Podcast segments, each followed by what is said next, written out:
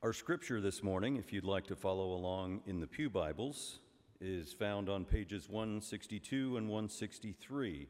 Our scripture is from 1 Corinthians chapter 11, verses 17 through 26. Now, in the following instructions, I do not commend you, because when you come together, it is not for the better, but for the worse. For to begin with, when you come together as a church, I hear that there are divisions among you, and to some extent, I believe it. Indeed, there have to be factions among you, for only so will it become clear who among you are genuine. When you come together, it is not really to eat the Lord's Supper. For when the time comes to eat, each of you goes ahead with your own supper, and one goes hungry, and another becomes drunk. What? Do you not have homes to eat and drink in? Or do you show contempt for the church of God and humiliate those who have nothing? What should I say to you? Should I commend you? In this matter, I do not commend you. For I received from the Lord what I also handed on to you that the Lord Jesus, on the night that he was betrayed, took a loaf of bread. And when he had given thanks, he broke it and said, This is my body that is for you. Do this in remembrance of me. In the same way, he took the cup also after supper, saying, This cup is the new covenant in my blood. Do this as often as you drink it in remembrance of me. For as often as you drink this bread and as you eat this bread and drink this cup, you proclaim the Lord's death until he comes.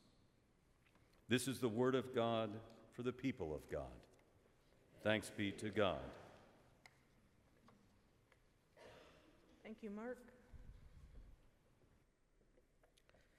Well, I have been your pastor for a little over two years now, and it has been so great even with all the ways the pandemic has messed up our lives together, I have said repeatedly if I had to go through a global pandemic, there is no church I would rather have to go through it with than you. We have learned a lot in these last two years. We have learned a lot. And I, I want to tell you a few of the very important things that I have learned by being your pastor. Ready? Karen Fays makes the most amazing baked beans. it's true. I had them at one of my very first funeral lunches, and they were so good I about lost my mind. I have also learned that Diane Zimmerman sometimes brings this cherry chocolate chip cake with vanilla frosting that is amazing. now, I am a big fan of cake in all its varieties, but this this is seriously next level cake. I also know that Sharon Oslin makes tremendous muffins with so much good stuff packed into them, I can't even name it. Sometimes they just magically show up on my desk. It's, it's the most tremendous thing. Last winter, when I came home from the hospital and I was good for nothing, dozens of you brought food to Matt and I, and we were incredibly grateful. And I found out what great cooks so many of you are. Meal after meal of amazingness showed up on our porch casseroles, crock pots. A few of you are grill masters that just, you guys blew our minds. I have learned a lot in these two years of being your pastor, and that's because we eat a lot around here. And that, that even includes like a full year of pandemic restrictions where we didn't eat at all. Imagine what I missed out on learning during all those months that we didn't eat together. I have catching up to do. But this is just a fact of church life that we eat together often. And not just something thrown together, right? We, we take time and we make things for one another that show special care food that communicates care and affection, dishes that show we love one another. It's been a little while since we have together done the miracle of a church potluck, but we will do it again soon. But you all know the treats that you make for one another, the ways that you make meals for the sick and those who've had surgery are just, they're gifts of love. And then, of course, there's that biggest offering of love that we do for one another funeral meals, which are just this simple way to show hospitality to a family in their hour of grief that means so much to the people who receive it. We eat together here a lot because it's part of how we do life together. It helps bind us as a community. Sharing meals, it deepens our relationships like nothing else can. We eat together a lot, and I'm really glad. And you know, because you've experienced it, even if you haven't experienced it here, you've experienced it other places, maybe at your grandmother's dining room table or perhaps some other gathering of family or friends. You know that when we receive food that's made especially for us, something made with talent and intentionality and care, in those moments, we know that we're being given more than food. We're being given part of the one who made it, right? We're being given a gift of love that goes far beyond just how good it tastes. So, with that knowledge, with those experiences in our mind, hopefully it's not too much of a jump for us to grab a hold of the fact that the simple meal we have today here on the altar, this bread and this juice, it can, like any food that's given to us, it can be so much more than just a bite to eat. It can carry deep meaning with it, it can carry with it unconditional love. Holy Communion. It's what uh, our founder, John Wesley, founder of the Methodist Church, he called it a means of grace. A means of grace. And from the beginning, he instructed his Methodists to participate in Holy Communion regularly. Wesley understood that we, we can't just believe in God with our heads, we have to encounter God. We need to experience God's presence. We need to meet God and we need to have God be made real to us. And that can happen in lots of different ways in the world. It can happen unexpectedly, but Wesley wanted to make sure that we had some regular channels by which we, we know that we can meet and experience God. A guarantee, if you will, of encountering God. That's what he called means of grace these regular pathways to hear and experience God's presence with us. And he talked about five of them prayer, searching the scriptures, holy conferencing, fasting, and the sacrament of Holy Communion or the Lord's Supper. He thought it was just essential to the life of Christian people, so much so he wanted people to receive it regularly, weekly actually. Every Sunday when they gathered for worship, he thought that people should receive the sacrament. And he did it every week. And then, because he was kind of an intense guy, on the eight days after Christmas and the 12 days after, eight days after Easter and 12 days after Christmas, he received the sacrament every day. That's how important he thought it was. Now, why did he do it so often? Well, here's what he said. He said, I haste to this sacrament for the same purpose that St. Peter and John haste to the tomb of Christ, because I hope to find him there. Pretty simple. He came to the table because he hoped to find Christ there. He wanted to encounter Jesus. He wanted to experience God. He wanted to connect with Christ, and he trusted that he could do it at the communion table. So he wanted his followers to do the same thing. So in the prayer book that he created in 1784 and sent to the United States for American Methodists, he assumed the weekly celebration of communion. Why was it so important to him? Well, first of all, because it's so deeply rooted in the scripture. Right? He read the Gospels, Wesley read the Apostle Paul, and he saw that it plainly says Jesus gave us this meal and asked us to repeat it until God comes again in fullness. If we look at the scripture that we read today, 1 Corinthians 11, we see it clearly. This is probably the first place that it was ever written down about how to do communion.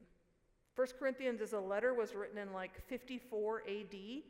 Think about that for a minute. 54, the year 54. Jesus died in like the year 30 or the year 33. So this is a tradition that's maybe 20 years old that we're reading about in the life of the church. This is as close to our uh, to Jesus as our written tradition will ever get. This, this is a word from the very first generation of Christian converts, a passage about what they did when they gathered together. They gathered in houses, they told stories about Jesus, and they shared in the new life they found in his name. And what did they do? They told a story. And they said, on, on the night he was betrayed, Jesus took a loaf of bread.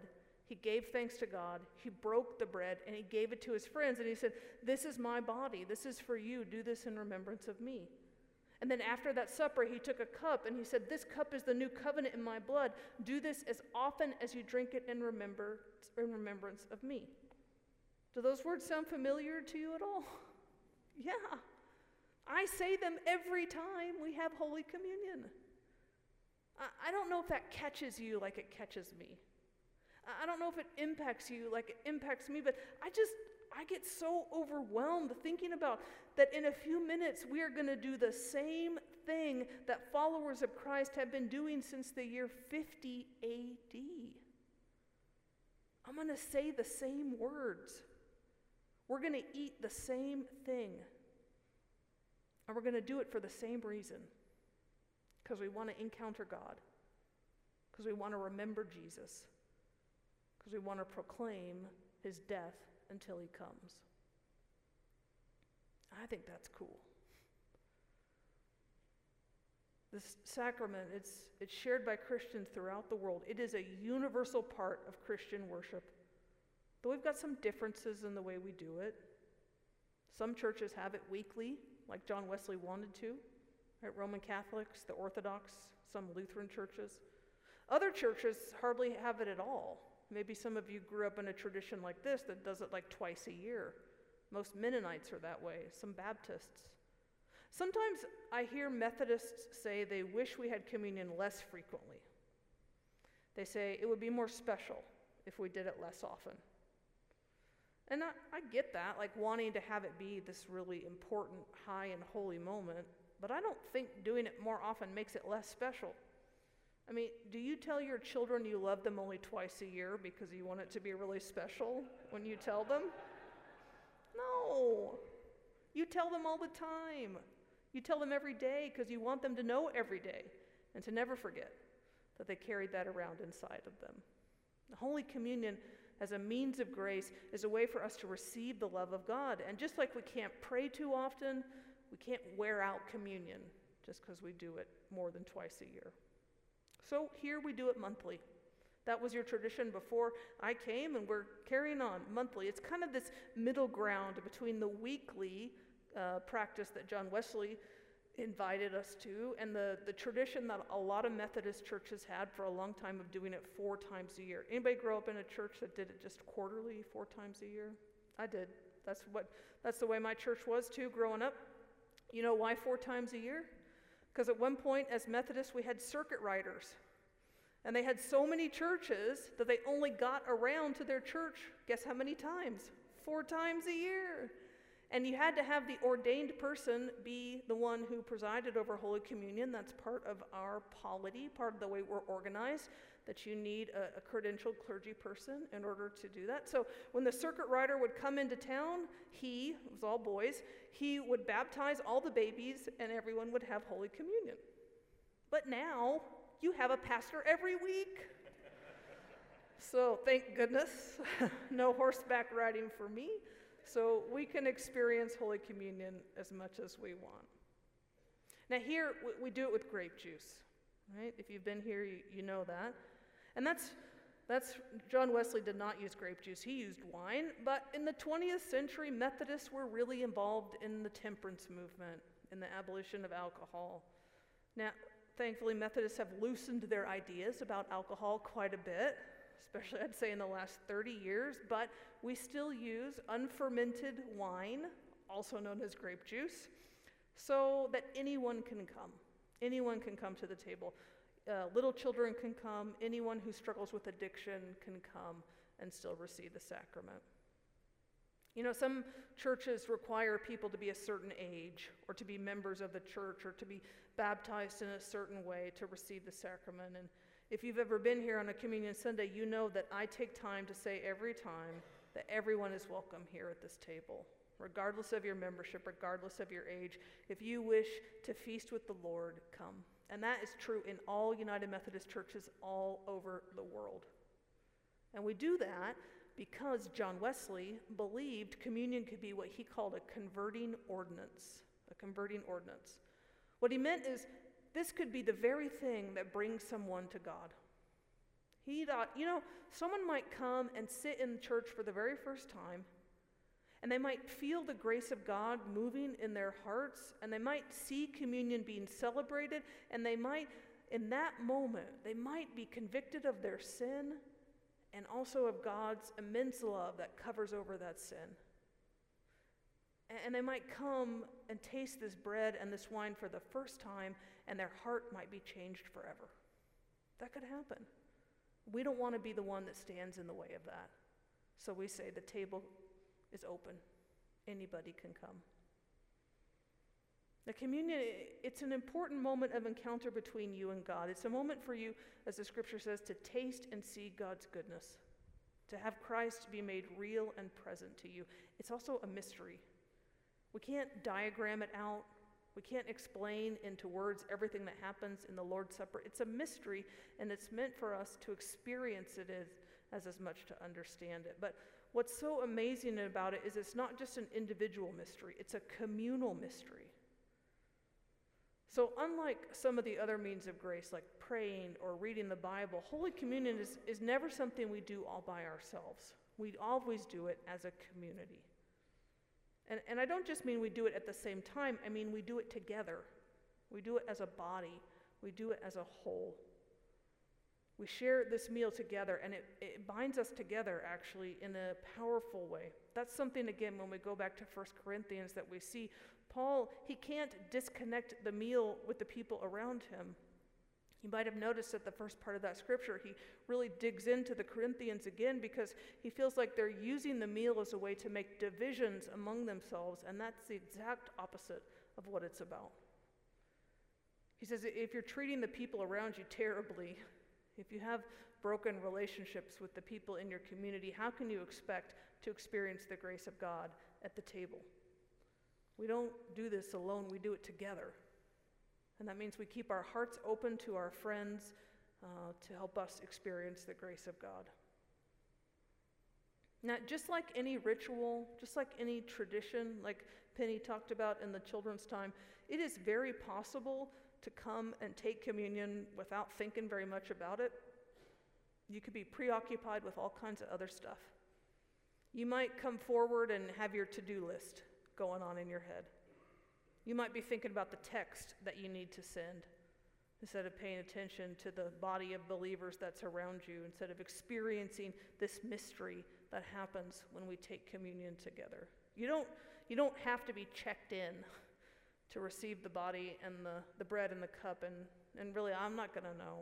The people around you aren't going to know where your head and where your heart is. But if you, if you are present, if you do stay checked in, I think it'll make all the difference in the world. So that's my challenge to you today to open yourself up to the presence of God. We're going to celebrate Holy Communion today. And I just would ask that you come to this meal expecting for God to meet you in it. Come forward in reverence and receive the gift given to you. And then take a minute to pray. We have the kneeling rails out here. And if you want to kneel down and pray, you can do that here. I think there's something uh, that helps us get our hearts and our minds in the right place when we kneel down and put our bodies in that position. But if you don't want to do that, that's fine. You can go back to your seat and kneel there too. But after you receive communion, take just a minute today to close your eyes and bow your head and open up your heart to this God who made you, this God who loves you, this God who forgives you. Taste the bread and the cup and spend a moment in reflection with God. Listen to what God has to say to you and listen to what your heart has to say to God today. Those of you who are worshiping at home, same thing. After you receive the elements, take a moment to pray. Jesus gave us this meal knowing that it would sustain us on our journey of faith. He gave it to us as a pathway to God's own grace, as a way to experience God's forgiveness and love. May all those things and more be true for us when we gather and feast at God's table. Thanks be to God. Amen.